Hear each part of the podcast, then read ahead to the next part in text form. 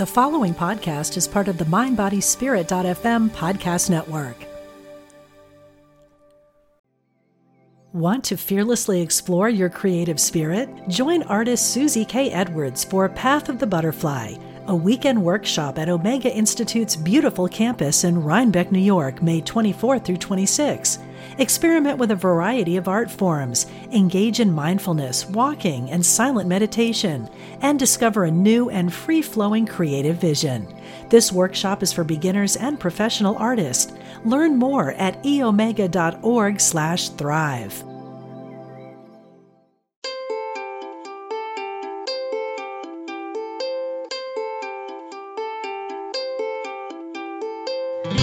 Support for this show comes from Monroe Products, dedicated to helping people develop their full potential with its extraordinary HemiSync brainwave entrainment technology for balancing and focusing the brain.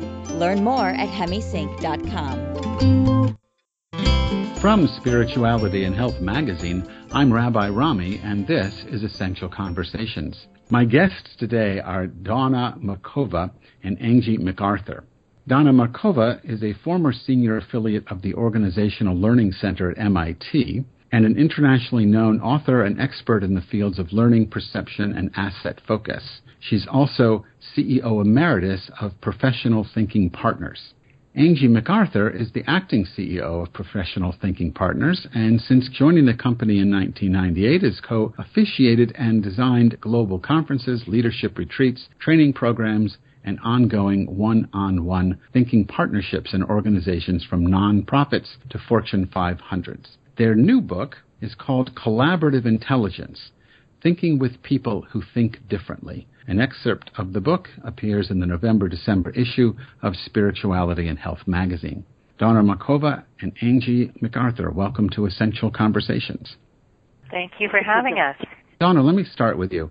In the book, you open with a quote from Jacob Needleman, who I love and admire. I just want to read you the quote and then ask you a question about it. Needleman says, We have no choice but to think together, ponder together, in groups and communities. The question is how to do this, how to come together and think and hear each other in order to touch and be touched by the intelligence we need. Now, we're going to go into how we do that in a moment, but I want to ask you first why do you think we aren't doing that? Have we stopped doing that? I'm not sure whether we've stopped doing that, whether we've forgotten how to do that, or whether we've never actually experienced it and we've kept it as a concept. The way I first began to understand that is with my grandmother. I had a remarkable grandmother who was a midwife and a healer. And instead of squeezing my cheeks, she would kiss each fingertip and look at it and says, this proves each of these marks. Never before and never again in all the history of humankind will there be another such as you. And mm. the message I got was that I had a gift, a unique gift to bring to the rest of the world. But likewise, every person who had marks like that, totally unique at the end of their fingers, they also had a gift. So my grandmother, who was born in a potato farm in Russia, understood the essence of collaboration as a little girl, you're sort of guided in that direction. Obviously, you didn't know that, but it totally shaped you. Exactly. Before we get into the how, then, let me ask Angie. So, how did you come to this? Well, I'll riff on Dawna since she started with her uh, childhood. My childhood was I was raised overseas and we were in the Middle East, we were in Africa, we were in basically everywhere except North America for most of my childhood. So when I came back to the Canada and the United States, I really understood what diversity meant through the lens of culture, race, sex, but it wasn't until I met Dr. Markova in 1997 that I really became fascinated with this concept of what makes each of our thinking unique. How are we unique with the ideas that we contribute, with the thoughts that we contribute, and building on my childhood diversity, it just seemed so natural to have this quest, this wanting to understand what does make each of us different beyond those typical ways that we're taught to recognize as we grow up.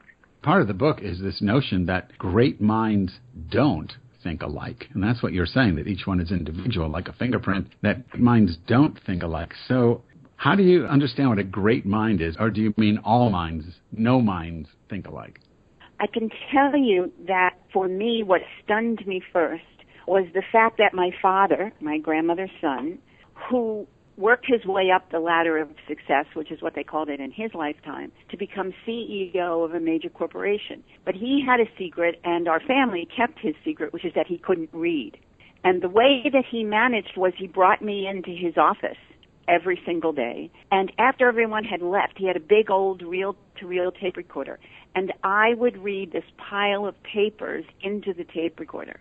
Then late at night, he would listen and memorize by ear what he heard me read from the stock market, all of it. And the next morning he would put glasses on the end of his nose and move his head back and forth and pretend he was reading. How this story is a response to your question is that it was obvious to me that my father had a great mind. And yet he was considered illiterate, ignorant, if anyone had known that he couldn't read. His particular gift was to recognize the unique greatness of every person that worked with him and for him. And he would put his arm around them and introduce them to me and always introduce them to me by their particular gift.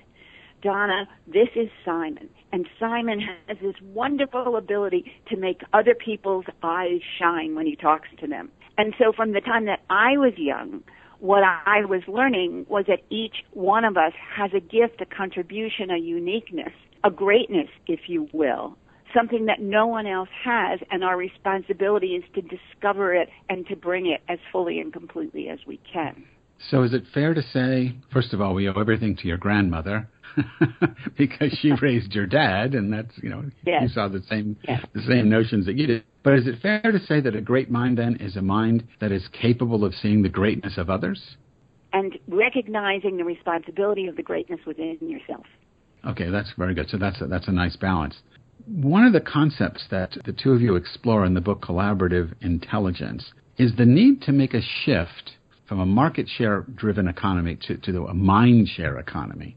As I understand it, and you can correct me if I'm wrong, but an economy that is market share driven is basically all about owning things, whereas a mind share economy is all about sharing ideas.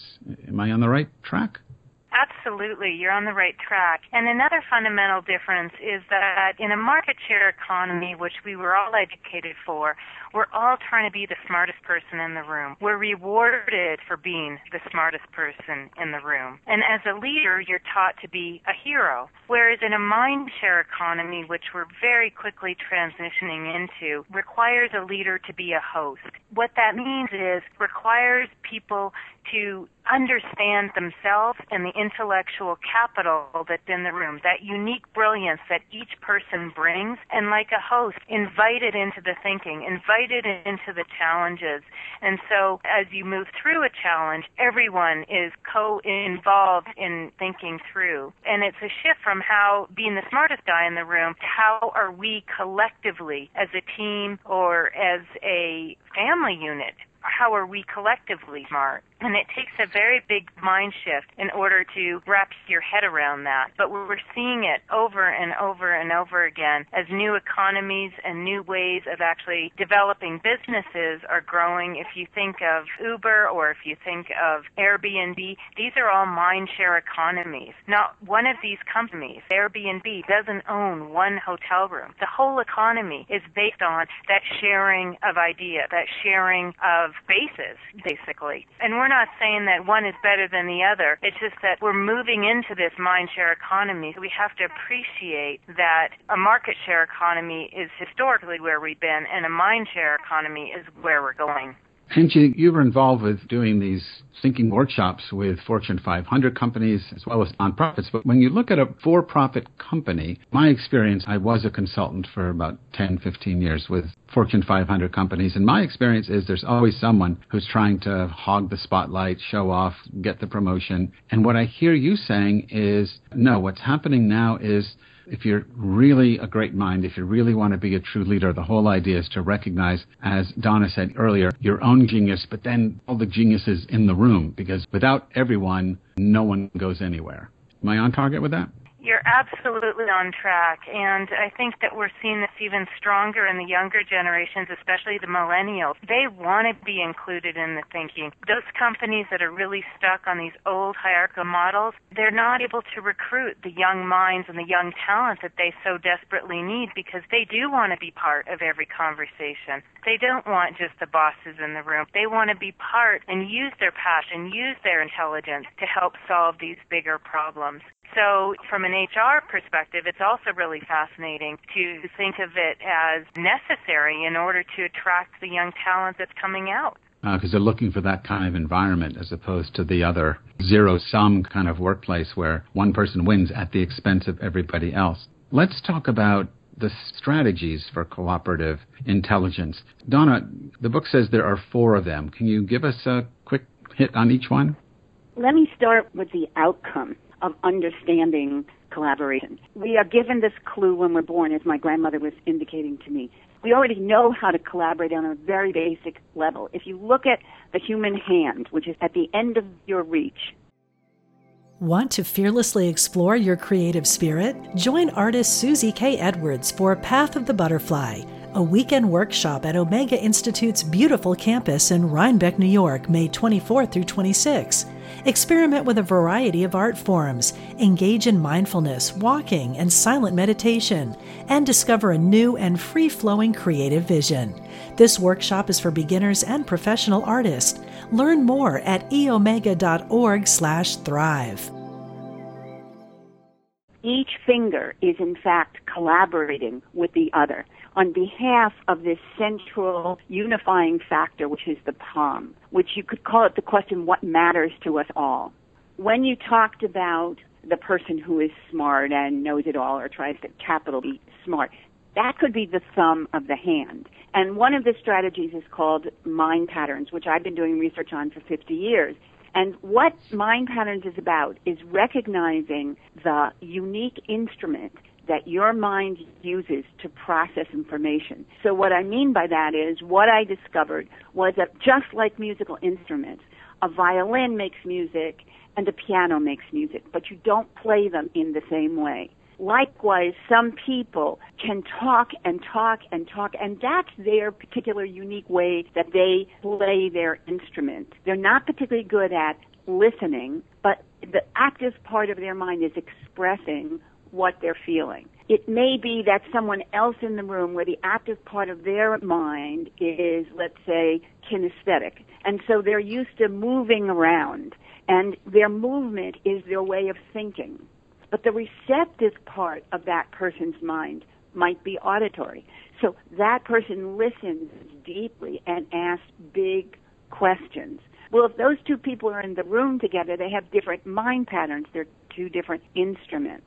And so the second person might think the first person is taking up all the space in the room. What we talk about are strategies that both kinds of mind patterns, like two different instruments, can actually think together. So that's one of our primary strategies. Angie, why don't you take the next one? The next one is a strategy of thinking talents, and all four of these strategies, what they in essence do is help us recognize and understand differences with each other. Because without understanding these differences, we have unnecessary breakdowns. So when we say in our subtitle, thinking with those who think differently, all four of these strategies help you do exactly that. Recognize differences when they show up so that you can actually use them instead of have them be challenges. And so the second strategy is around thinking talents. And these are the ways in which we each think that are innate to us. We're born with them. They help bring us alive and they give us joy. They give us energy. The more that we use our thinking talents, the more present we are and what happens is that without understanding that perhaps my talents are different than Dawna's talents or anyone else on our team is that when something rubs me the wrong way, I attribute that to, oh my gosh, she's a, a difficult personality or another breakdown. But when I understand it's actually a talent that's coming forth, then I can actually use that talent to help perhaps address a challenge in a different way than I would. And all of us have thinking talents and we also all have blind spots. And so part of this strategy help us recognize what are our blind spots and then how can we partner with those who can think in ways that we never could. And then the third strategy is around inquiry, which is your natural way in which you approach challenges. And again, that may be different than your partner. It's sort of your default way in which you want to approach a specific challenge. And so, for example, you may have someone who's innovative. And so anytime a challenge happens, they just come up with idea after idea, and that's their way of doing it. And then uh, you may have another person who's highly procedural, and they'll look in the rearview mirror and want to look at what has been done before and what the history has proven in terms of a track record. And so if those two people are in the room and they don't appreciate that those are actual differences, again, you could have an unnecessary breakdown. And then the last strategy is around mind share, which is really the mind shift it takes to turn towards what is possible with one another instead of what focusing on one another's differences. So those are the four strategies. It's really about being inclusive when you're sitting in a conversation with someone to not need them to be like me, to think like me, and to make room in my own mind for not just the genius ideas they may come up with, but just their their way of thinking, and not be frightened by it or put yourself in conflict with it. It should, I guess, and you've got the experience to back it up. It should lead, I guess, as you say, to this collaborative kind of intelligence where no one is left out, and the mind of the group becomes larger than the mind of any one individual. One of the things that I've noticed about the mindset that you specifically use, and I always read what you've written, is the assumption that a challenge means that we can ask ourselves, how can this help me grow? Rather than an outside in mindset that says, well, I'm smarter than everybody else, or I'm not as smart as everyone else, or I failed, or I succeeded. But this growth mindset that was first actually delineated by a woman named Carol Dweck is part of someone's mental set, and it's a mental set that is inclusive because any challenge you meet, instead of pointing out the other person's deficits or noticing their deficits, you notice what's right about them, and you notice how you can collaborate and share with each other that which would grow both of you and grow what matters the most to you. Which goes right back to your grandmother.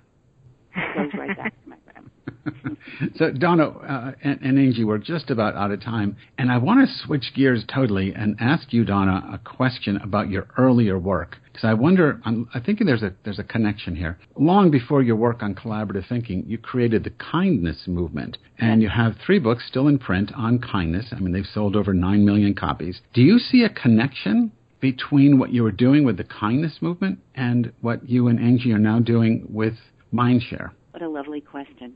Yes, I do see a connection.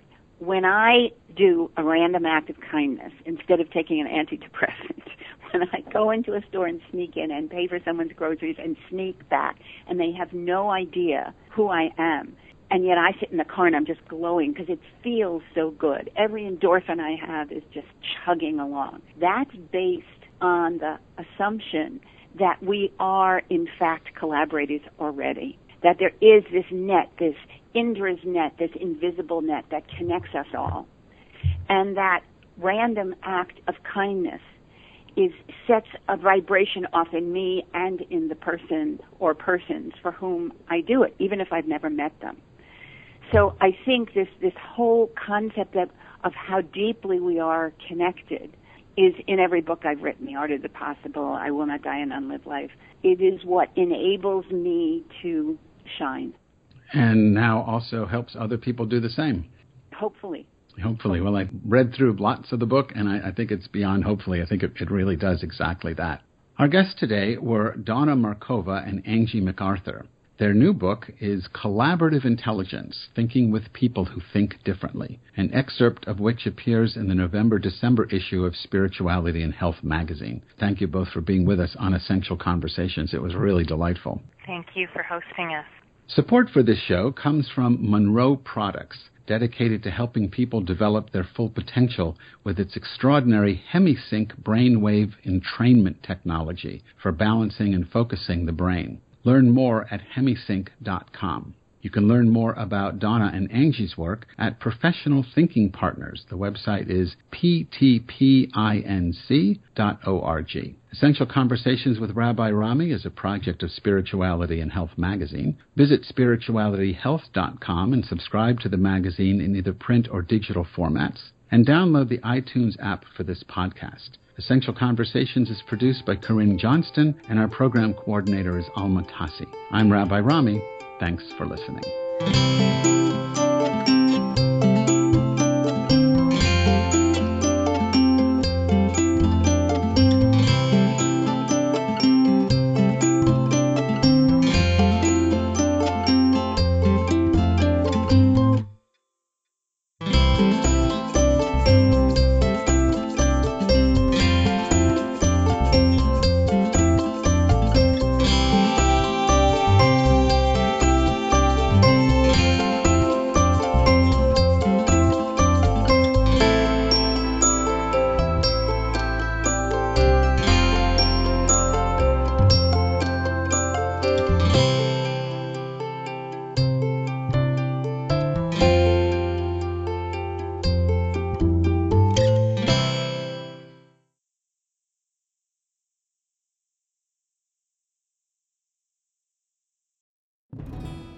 Hello, I'm Dr. Steven Farmer, and I am an author, teacher, psychotherapist, and shamanic practitioner.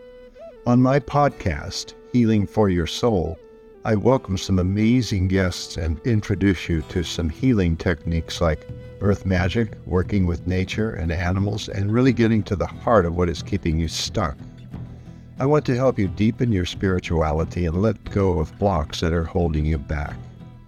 Let me help you in this journey called life part of the mindbodyspirit.fm podcast network. Subscribe and follow wherever you get your podcasts so you don't miss an episode.